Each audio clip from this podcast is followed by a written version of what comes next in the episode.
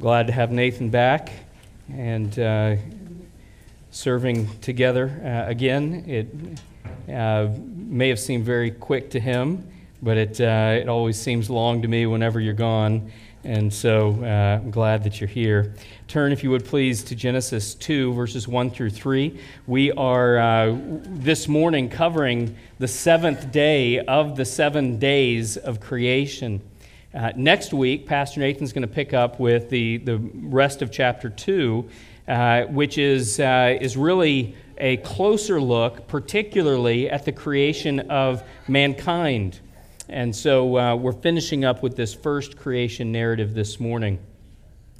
Uh, the, the subject is going to be the Sabbath, even though the Sabbath, that word doesn't occur here in the text. The word rest does. Uh, and the verb rest and the noun Sabbath are from the same Hebrew root. So the idea is here. We also have uh, the, the Ten Commandments, in which the fourth commandment, to remember the Sabbath, to observe the Sabbath, is rooted in the fact that God rested on the seventh day. And so we're going to consider what it means for God to have rested and what that means for us in particular. What is this Sabbath? The author of Hebrews tells us that God is still resting. His seventh day has not ended. He continues in his rest, and he invites us into that rest. And so these are the things we're going to consider today. There's a lot that can be said about the, uh, the Sabbath, and I'm working really hard this morning to try not to say it all. Uh, we are in our study of Hebrews in Sunday school going to uh, pretty quickly come to the author of Hebrews teaching on the Sabbath in chapters 3 and 4. And so we'll take plenty of time there to consider the doctrine of the Sabbath. But this morning, we're going to be focused on these three verses and what it is that we understand about uh, what God has done and is doing and will do, and how it is that we're called into that. So let's pray and we'll read the text this morning. Father, we thank you for your word. Uh, as we gather together on this day that you have made to read your word and to consider your word, we acknowledge uh, that we do not uh, understand it perfectly, nor do we keep it perfectly. But we pray this morning, Father, that despite our weakness, despite our frailty, uh, you, by your Spirit, would be at work in our hearts and minds that we would understand it. Uh, that more than simply understanding it, Father, that we would take it to heart, that in this, uh, this Sabbath teaching, we would come to a greater understanding of your love for us and how it is that you've expressed that love, of the promises that are held out to us even today, Father, we pray that you would do this in us, that we would uh, more gladly uh, pursue, reach out, take hold of the Sabbath blessings that belong to us in Jesus Christ. We pray that you would do all of this this morning for our good and your glory. In Christ's name, amen. Hear the reading of God's word, Genesis 2, verses 1 through 3. Thus the heavens and the earth were finished, and all the host of them. And on the seventh day, God finished his work that he had done, and he rested on the seventh day from all his work that he had done. So God blessed the seventh day and made it holy, because on it God rested from all his work that he had done in creation.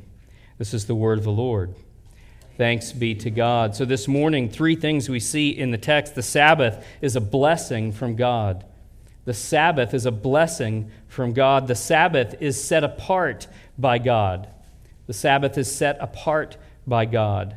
And the Sabbath is a rest from our work the Sabbath is a rest from our work. You see all of these things here in the text. Uh, clearly, uh, this seventh day is not a day in which God continues to work, but a day in which He ceases to work. This rest of God is not the, the, uh, the rest that we often think of.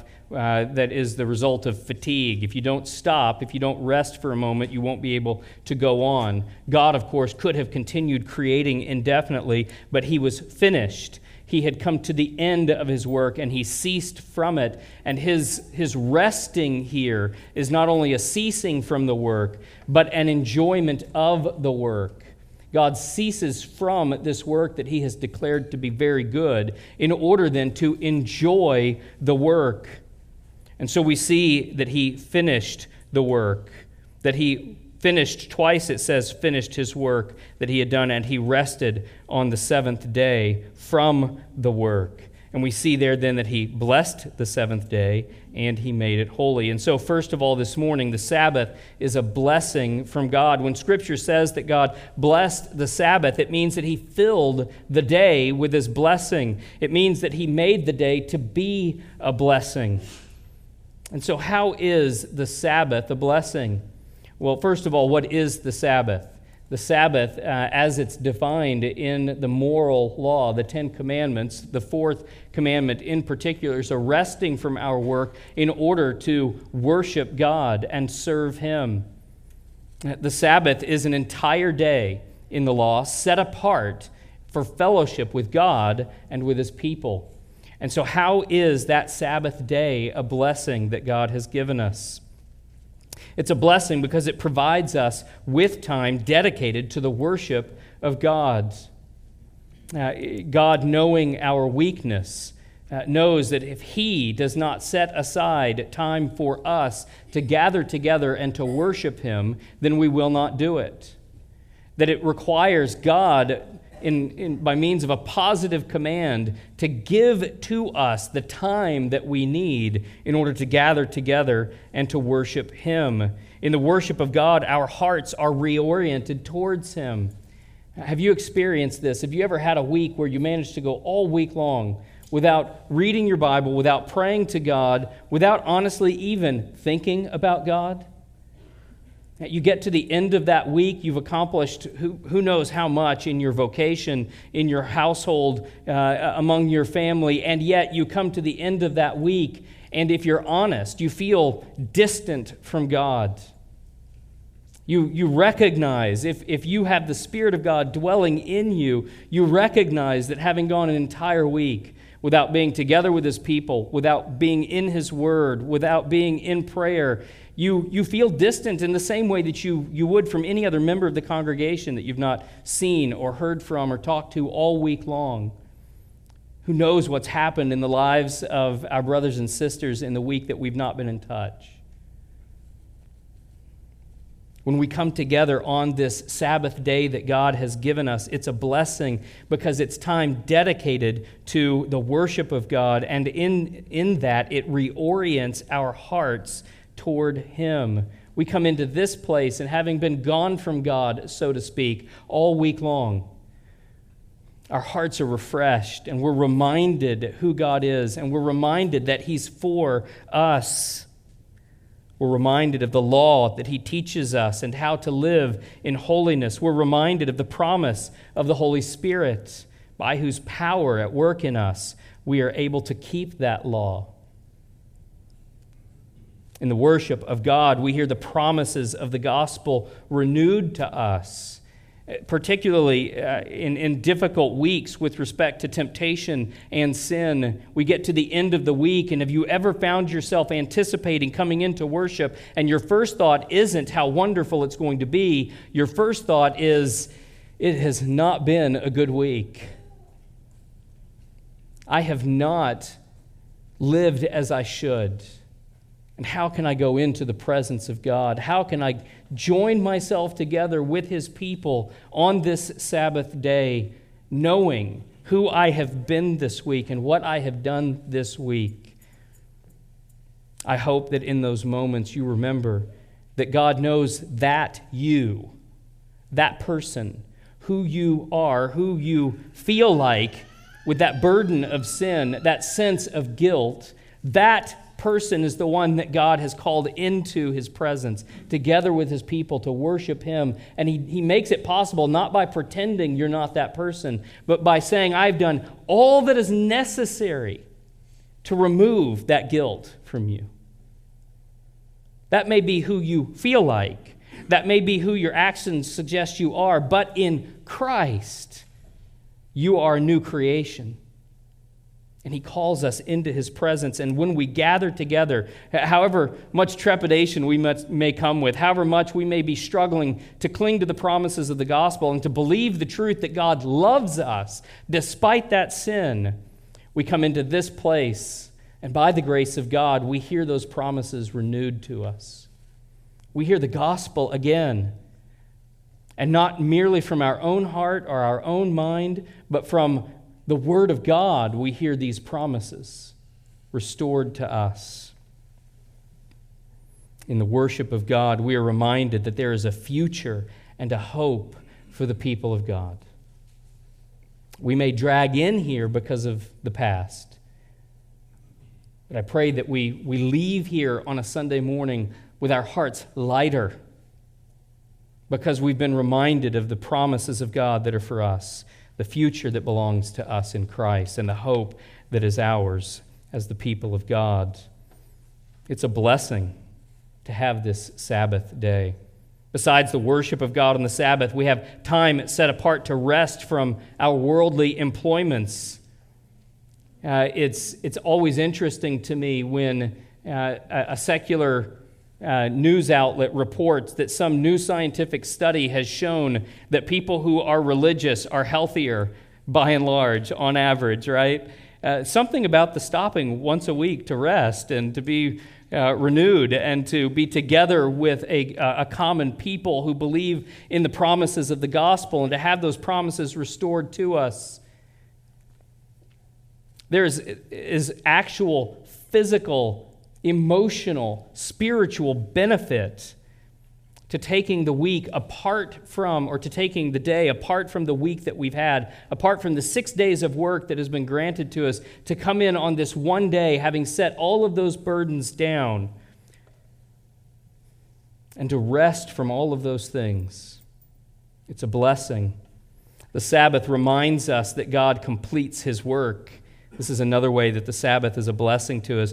As often as we gather together, as often as we, we rise up on a Sabbath, a Sunday morning, one of the things that we ought to be reminded about as we rise up that this is the Sabbath day is that it is the Sabbath day because God completed his work. God finishes what he starts.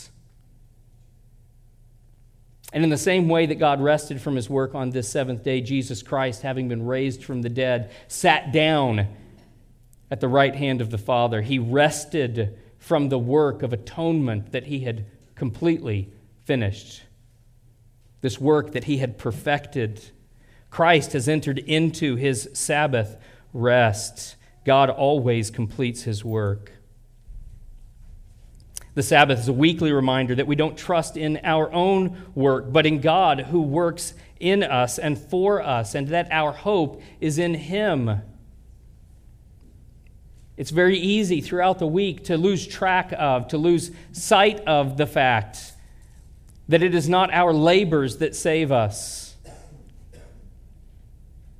it's the finished work of Jesus Christ, that He is the one at work. And one of the tangible ways that, that He does this is when we come into this place on the Sabbath, when we rise up from our beds on the Sabbath, when we give the entire day to God, setting aside all of the work that we do throughout the week. One of the things that probably implicitly, if not explicitly, comes into our minds is how can I possibly afford to give an entire day to not working?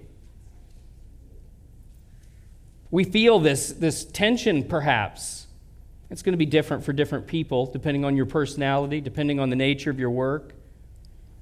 But it's not uncommon for Christians to struggle with setting aside an entire day and giving it to God to rest from the vocation to which we've been called in the world. And the reason it's difficult is not that we love that work so much, it's that we're afraid that if we set it down for a day, we're going to lose our place we're going to fall behind. Work that needs to get done isn't going to get done. Part of what we're doing by faithfully setting that work down is trusting that God will provide. We're being reminded that He provides the other six days of the week too. But on this day, we are going to do this thing. We are going to set that work down and trust that He provides. The principle's clear in the Old Testament. It's clear in the Sabbath years that God commanded the Old Testament people to observe where they weren't allowed to plant. And anything that came up by accident, right, like on its own without having been planted, maybe some leftovers from last year, you're not allowed to, to pick that. And God says you, you will have so much food, not having planted, not having harvested, you will have so much food that you won't have place to store all of it. God says, set your work down. Let me work for you and show you. This is how we know God works for us. We stop working. And in our rest, we see God work. The Sabbath is a blessing for us. The Sabbath reminds us that even time is created by God and must serve Him. And He's given us both secular time and sacred time, these six days to work and one day to rest and be in fellowship with Him. The Sabbath prepares us for eternity. What we do imperfectly on the Sabbath day now anticipates what we will do perfectly in eternity, and it prepares us for it. The, the work, if you will, that we do on the Sabbath is the work of worshiping God and enjoying Him. And this is what we will do when we enter into that eternal Sabbath. There's a sense in which we enter into it now. Every seventh day, we enter into this rest, this fellowship with God that will one day be ours for eternity. And we enter into it not merely symbolically, but truly. God is present with us in our worship and in this day of rest. The Sabbath is a blessing for us, and as the author of Hebrews says in chapter 4, we ought to desire it. The Sabbath is a blessing. The text says here that God blessed the seventh day. Uh, he, he made this day a blessing for us. It's a gift to us, his people. Uh, one that we often don't appreciate. The people of God throughout history have consistently failed to appreciate it, but it is a gift nonetheless and not a burden. If we see it as a burden rather than a gift, we probably need to reevaluate our understanding of it we probably need to begin focusing on how it's a blessing. We, we probably need to be asking if it feels like a burden, is it because there's something else I'd rather be doing? And is that something else an idol to me? It's a blessing to us that we ought to take hold of. Second, this morning, the Sabbath is set apart by God. This is what the word holy means it means set apart. It says in verse 3 God blessed the seventh day and made it holy. He set this day apart and commanded us to set it apart. That is, to spend this day differently than we spend the others. The importance of this day above all others is highlighted in the text by the fact that the, the day, numbered the seventh, is three times mentioned. That's not a mistake. Uh, in, in the Old Testament literature, to have things repeated was important. It gave it emphasis. To have it repeated three times was to suggest its ultimate importance. And here we're told in verse 2 on the seventh day, God finished his work that he had done, and he rested on the seventh day from all his work that he had done. So God blessed the seventh day and made it holy. Would have been far more efficient to just use pronouns there, wouldn't it? But in the Hebrew text, three times we are told the seventh day. This day, above all other days, is the most important day. It is set apart by God. In setting it apart, God makes it His day. We have to ask the question why did He set it apart? Why did He make it different? To what end? For what purpose? The other six days belong to us. God has said, Take these days. These are the six days in which you are to get all of your work done. But the seventh day belongs to me. And we give this seventh day to God as an offering.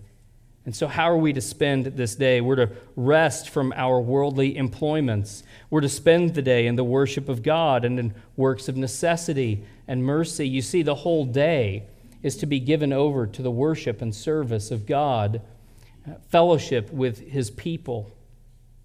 When we do these things, we enter into the blessings that we talked about in the first point. We also keep God's command to set this day apart. This is how we observe the day as holy. We set it apart and we take all the things that we do the other six days of the week and we set them down in order to be together with one another in the presence of God, fellowshipping with God and therefore with one another.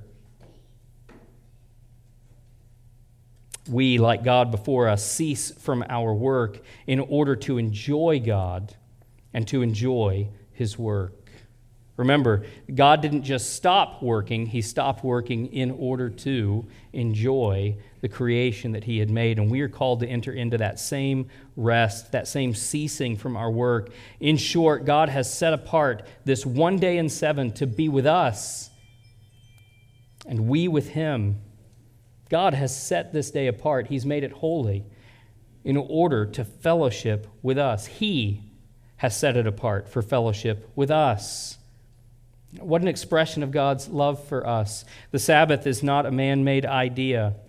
Uh, the Sabbath isn't something that's optional in the faith that we decide whether or not we will set it apart, but God has instructed us to set it apart. He has made the day holy. And to what end? Ultimately, to this end, that He would be in fellowship with us, that we would be together with Him. That's what this day is about.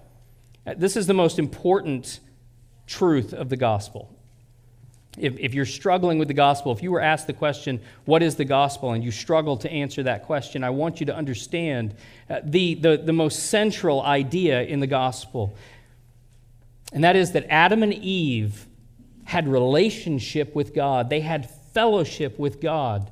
He was their God, and they were his people, and, and life itself was theirs because they were in fellowship with God.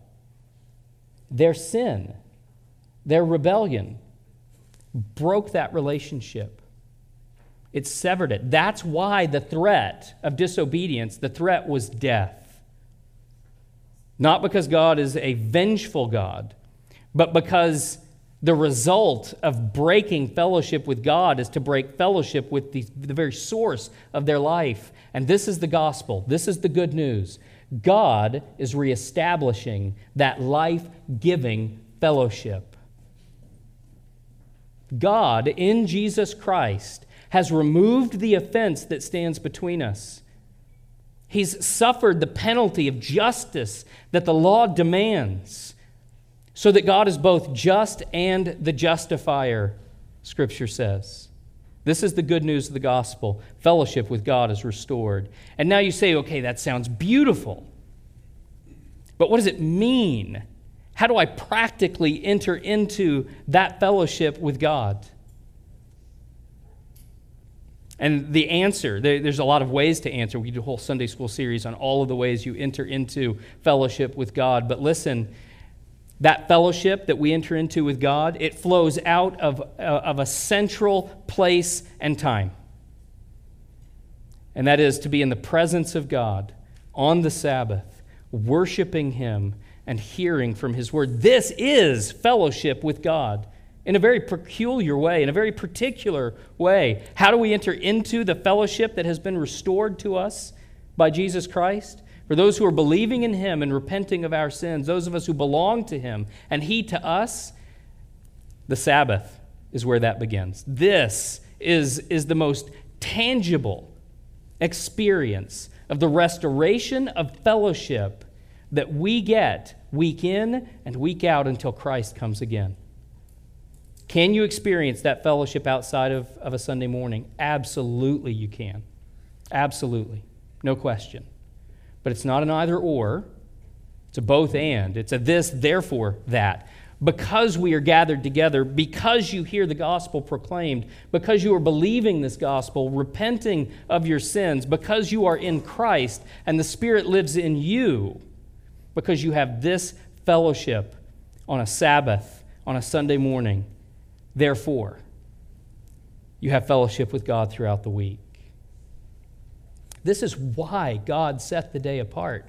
This is why God made this day holy. God has entered into his rest, and he invites us to enter into that rest with him. This is the explicit teaching of the author of Hebrews.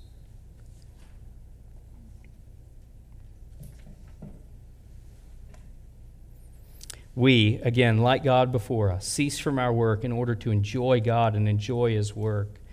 God has set this day apart for fellowship with us. That's the point of it, that's the purpose of it. We, we come together on a Sunday morning not merely because God has commanded it and therefore righteous demands it. We must gather together, or we are at odds with God. We are sinning against God. We are refusing to keep His law. Those things are all true, but they completely miss the point. They completely miss the spirit of this Sabbath day. God commands it because He knows, pardon me, we're just too ignorant, too wicked and rebellious in our own hearts to do what's good for us. And so, like those of us, whether you know this truth from the parent side of the equation or the child side of the equation, parents have to say to children, do this, do not do that. They don't know what's good for them. And we have to tell them and we tell them because we love them and we know it's good for them. And that is how God has related to us in the fourth commandment. He knows what's good for us, and He wants fellowship with us. And so He invites us into that fellowship. He creates space. He says, This day right here is given to it. I'm setting it apart. I'm giving you a lot to do. You have a vocation in the world. You are on mission in the world. You are at war against the flesh and the devil. But, but this one day, this one day, we're making space. And on this one day, you're going to give that day to me, and I'm going to give it back to you, and we are going to be together in fellowship. This is why God has set it apart, why He's made it holy. Finally, this morning, our third point the Sabbath is a rest from our work. This much is, is explicit from the text. God rests. The author of Hebrews says God is still resting, and God calls us into that rest. The fourth commandment is clear that we're going to rest from all of our work. The Sabbath is a rest from our work. Are you tired? Are you physically tired from the work required of you and the responsibilities that belong to you daily? Are you emotionally worn out from the pain and suffering you experience in this world and that others that you know and love are experiencing? Are you spiritually tired of pursuing holiness but falling short? Constantly exposed to temptation, constantly putting the flesh to death by the power of the Spirit? Are you spiritually tired? Do you find that there aren't enough hours in the day or days in the week to get everything done that needs to be done so that time with friends, time in God's Word and prayer, time instructing your children in the faith are all crowded out because there's just so much to do and there's not enough time? Are you tired? God says, Take this day, rest. Rest in me. Have you ever known someone who uh, owned property in the country, the whole point of which is to have a nice place to rest? Uh, but you have to spend the entire time working when you're there. You finally get out there. My parents know exactly who I'm talking about. But it's not a unique experience. So much work to do. Wouldn't it be nice to be able to stop working and actually enjoy the property? Uh, it's the same way with the things we own sometimes. I, I owned a, a scooter for a while, a Vespa, uh, when we first moved to Nashville. Uh, and one of the things I learned, and if you have ever owned a motorcycle, you're going to remember this probably not fondly. Uh, one of the things I learned is motorcycles and mopeds spend as much time in the shop as they do on the road, right? You spend as much time working on them as you do enjoying them, and you find yourself thinking, it would be so nice to just be able to stop working on this and enjoy it. So many things in life are like this. We work so hard, but God has called us to stop, to enjoy the world that He has made, and to enjoy Him. Some of us work so hard all the time on our relationship with God. We, we want to please Him. We grieve our, our sin. We grieve even the fact that we're tempted by things that we shouldn't be tempted by. And God says, I want you to stop working for a day and just be with me.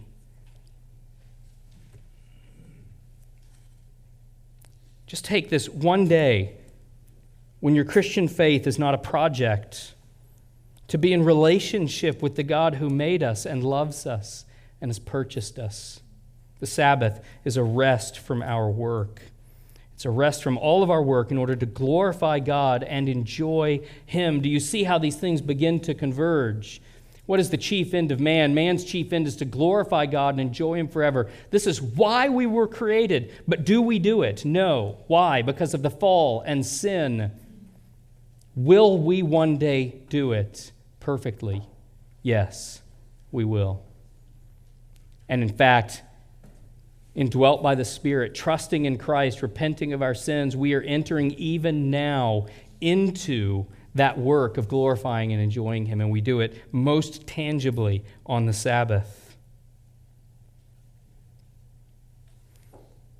Our first parents were invited to enter this rest in the garden by their obedience to God. When God rests on the seventh day, He is resting. Adam and Eve have not yet begun to rest. When by their obedience they are confirmed in righteousness, they will enter into that rest with God. But they didn't. By their disobedience, they lost any access to that rest that God is enjoying.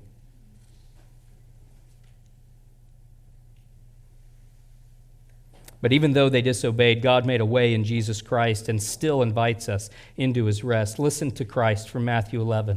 I want you to hear this very well known quote, but I want you to be, I want you to see it in a new way. Uh, frankly, in the right way, because Christ is going to use the word rest here.